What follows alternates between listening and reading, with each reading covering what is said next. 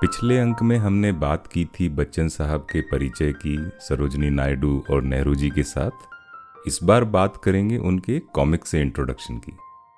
ये किस्सा है जुलाई उन्नीस सौ चौवन का, जब बच्चन साहब कैम्ब्रिज से अपनी पीएचडी करके वापस लौटे और लौटते टाइम वो लंदन से पानी के जहाज़ से मुंबई आए थे। करीब 18 दिन का सफ़र था, थके हुए थे और अपनी पत्नी तेज़ी और बच्चों से मिलने के इंतज़ार में एक एक दिन बड़ा भारी हो रहा था।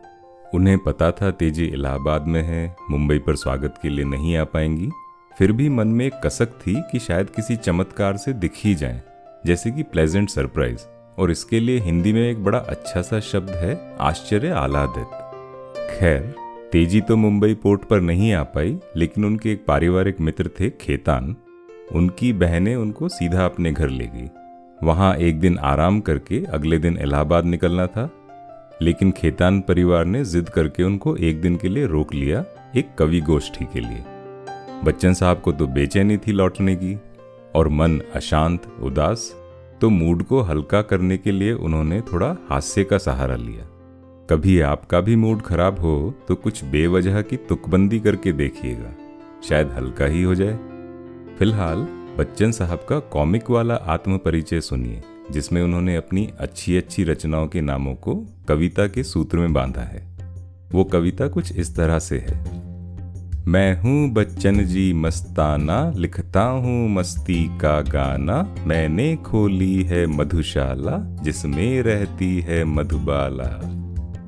मैं हूँ बच्चन जी मस्ताना, लिखता हूँ मस्ती का गाना। मैंने खोली है मधुशाला, जिसमें रहती है मधुबाला। जिसके हाथों में घट प्याला, मुझको निशा निमंत्रण आया।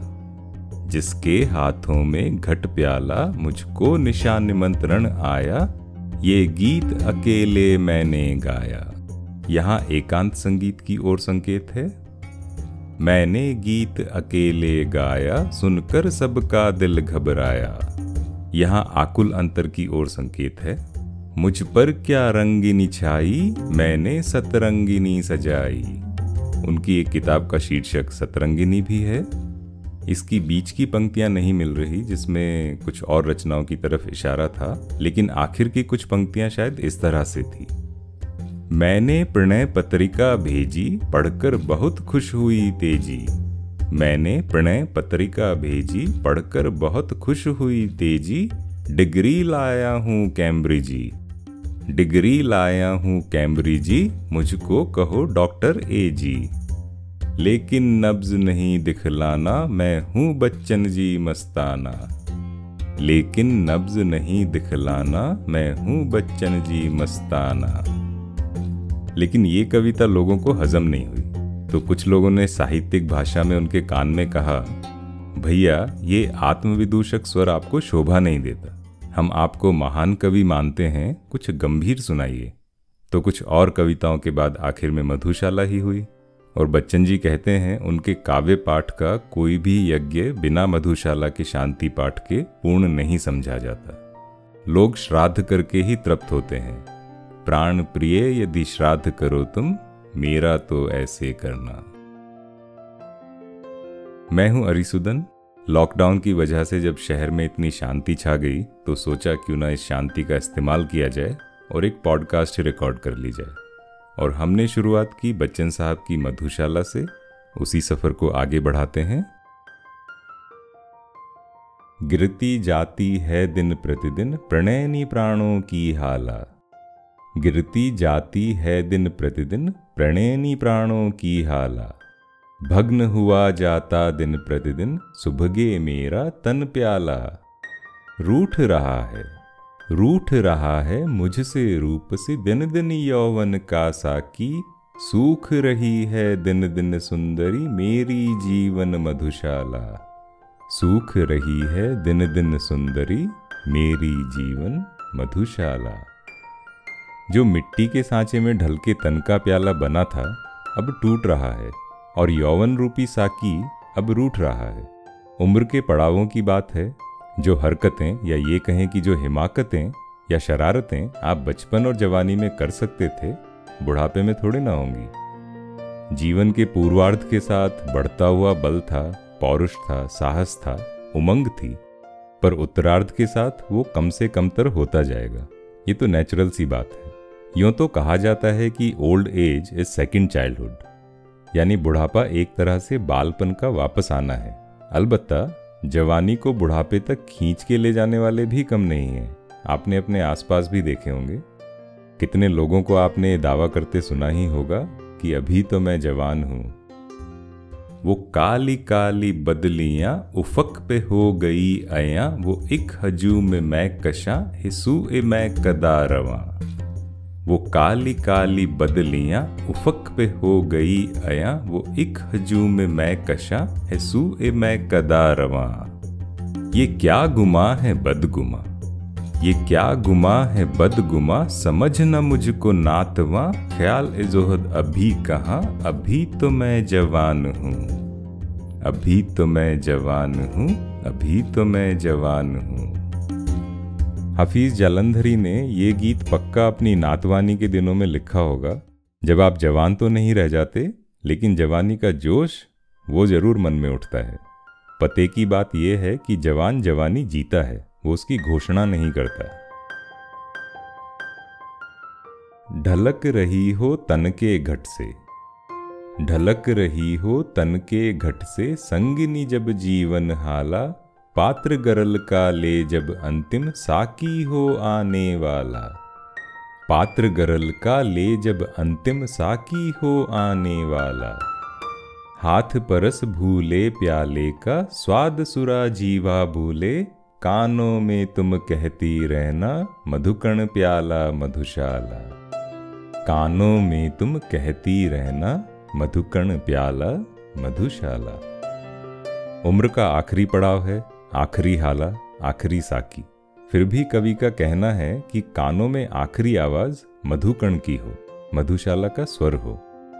Robert Browning Rabbi Ben Ezra में कहते हैं grow old along with me the best is yet to be Rabbi तो ऐसे कहता है कि अच्छा समय कहीं तुम्हारी प्रतीक्षा में बैठा है। ना ना ना ना ना, बैठा नहीं है। अच्छा समय लाना होगा, बनाना होगा।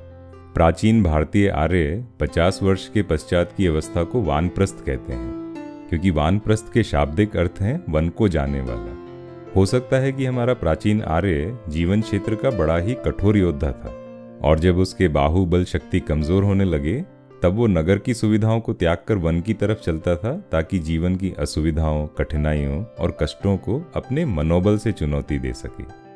जितनी बढ़ती है, उतनी घटती है, उम्र अपने आप कटती है। सिर्फ़ ज़िंदा नहीं रहना है, जीना है। मधुशाला भी ये कह उठे कि अभी तो तुम जवान हो। यदि इन अधरों से दो बातें प्रेम भरी करती हाला, यदि इन अधरों से दो बातें प्रेम भरी करती हाला, यदि इन खाली हाथों का जी पल भर बहलाता प्याला यदि इन खाली हाथों का जी पल भर बहलाता प्याला, हानि बता जग क्या है तेरी? हानि बता जग तेरी क्या है व्यर्थ मुझे बदनाम न कर, मेरे टूटे दिल का है बस एक खिलौना मधुशाला, मेरे टूटे दिल का है बस एक खिलौना मधुशाला। मधुशाला लिखी तो बहुत पहले गई थी लेकिन उसकी हर एक पंक्ति में जीवन के आने वाले अनुभवों की झलक भी मिलती है। बच्चन साहब कैम्ब्रिज पढ़ने गए थे, जिसके लिए कुछ आर्थिक सहायता भारत सरकार से मिली थी। लेकिन शिक्षा और विदेश विभाग में किसी ने उनके बारे में कुछ अफवाहें फैलाकर बदनाम करना शुरू कर दिया, शायद किसी जलन के चलते। और इसकी वजह से नेहरू जी ने उनकी आर्थिक सहायता रोक दी थी। और वहाँ कैम्ब्रिज में बच्चन साहब की हालत खराब। लेकिन साल दो साल बाद ये मसला साफ़ हो गया। उसके बाद नेहरू जी ने उनको काफ़ी मान सम्मान भी दिया। इसके बारे में फिर कभी विस्तार से बात करेंगे। लेकिन ऐसे कष्टों के बारे में बच्चन जी कहते हैं कि असली राहत उन्हें कविताओं के सृजन में ही मिलती थी। जब जीवन का कष्ट उभरता, उसे दबाते प्याले से। आगे कुछ रुबाइयों में कवि ने जीवन की आखिरी यात्रा और उससे जुड़े रीतियों का बड़े विस्तार से उल्लेख किया है। और हरेक रीति को मधुशाला के प्रतीकों से जोड़कर कहा गया है। और चिता पर जाए उंढेला, और चिता पर जाए उंढेला, पात्र न घृत का पर प्याला, घंट बंधे अंगूर लता में मध्य न जल हो पर हाला, घंट बंधे अंगूर लता में मध्य न जल हो पर हाला। प्राण प्रिय प्राण प्रिय यदि श्राद्ध करो तुम, मेरा तो ऐसे करना, पीने वालों को बुलवाकर खुलवा देना मधुशाला। प्राण प्रिय यदि श्राद्ध करो तुम, मेरा तो ऐसे करना, पीने वालों को बुलवाकर खुलवा देना मधुशाला। जैसा कि शुरू में कहा था कोई भी कवि गोष्ठी मधुशाला के शांति पाठ के बिना कहाँ संपूर्ण होती है? श्राद्ध करो तो मधु पाठ करके करो। मेरे अधरों पर हो अंतिम वस्तु न तुलसी दल प्याला। मेरी जीवा पर हो अंतिम वस्तु न गंगा जल हाला। मेरी जीवा पर हो अंतिम वस्तु न गंगा जल हाला। मेरे शव के पीछे चलने वालों, याद इसे रखना। मेरे शव के पीछे चलने वालों, याद इसे रखना। राम नाम है सत्य न कहना कहना सच्ची मधुशाला। राम नाम है सत्य न कहना कहना सच्ची मधुशाला। यहाँ बात है मधुशाला के लिए कवि के समर्पण की, कि बाकी सब रीति रस्में छोड़ दी जाएँ। मगर मधुशाला के साथ अंतिम यात्रा हो। अंतिम संस्कार गंगा जल से ना हो, हाला से हो। राम का नाम हो या ना हो, मधुशाला के स्वर ज़रूर गूंजें। यहाँ तक कि श्राद्ध में भी पीने वाले आए और खुली रहे मधुशाला। एक रोचक बात है कि कवि गोष्ठियों में ऐसे भी श्रोता होते थे जो मधुशाला की कुछ गंभीर पंक्तियाँ सुनकर आगे सुनने से या तो रोक देते थे या उठकर ही चले जाते थे। जैसे एक गोष्ठी में ये हुआ, मधुशाला सुनाते हुए जैसे ही बच्चन साहब इन पंक्तियों तक पहुँचे, मेरे अधरों पर हो अंतिम, वस्तु न तुलसी, दल प्याला। एक श्रोता ने उठकर उनके मुँह पर अपना हाथ रख दिया, बच्चन जी, बस कीजिए, अब नहीं सुना जाता। इतना डूबकर सुनने वाले श्रोता बड़े कम ही मिलते हैं। फ़िलहाल यहीं विराम लेते हैं। इसी सिलसिले में कुछ और रुबाइयाँ आगे भी बढ़ेंगे। आप अपने विचार फीडबैक अवश्य देते रहिए, गुनगुनाते रहिए, चाय, कॉफ़ी पीते रहिए और सुरक्षित रहिए।